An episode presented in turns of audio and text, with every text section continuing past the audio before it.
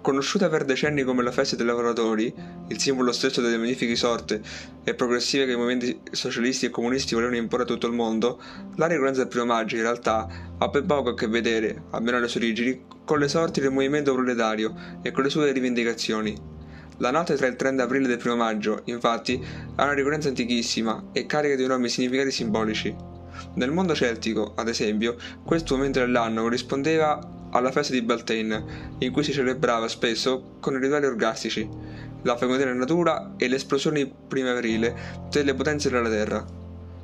Sopravvissuta in varie forme all'avvento del cristianesimo, la ricorrenza del primo maggio finisce tuttavia per assumere, specie a partire dal basso medioevo ed, e dai primi secoli della modernità, il significato ambiguo e a volte sinistro di scatenamento delle forze telluriche e delle potenze del caos, assumendo, specie nel mondo di lingua tedesca, il significato di notte delle streghe.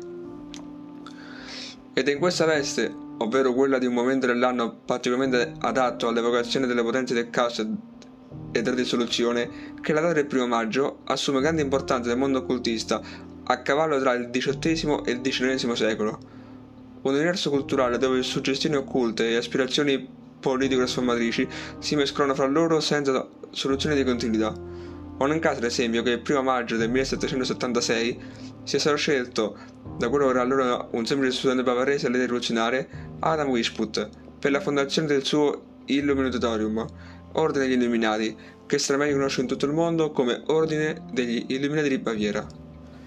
Nel men- nella mente di Weishaupt, la data del primo maggio doveva, in- doveva avere un preciso significato, animato da un feroce nichilismo ateo, nemico di tutte le religioni e propugnatore di, un'energia precomunista che predicava l'abolizione di ogni ordine naturale e della proprietà privata.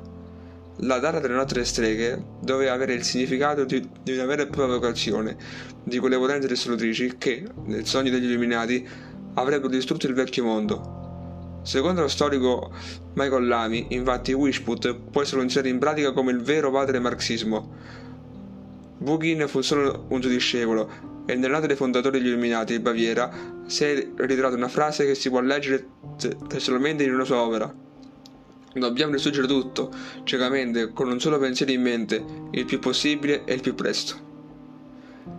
L'iniziato degli Illuminati, inoltre, deve, doveva proclamare che era necessario distruggere la religione e la proprietà privata. Una volta appreso tutto ciò, era degno di indossare il berretto frigio.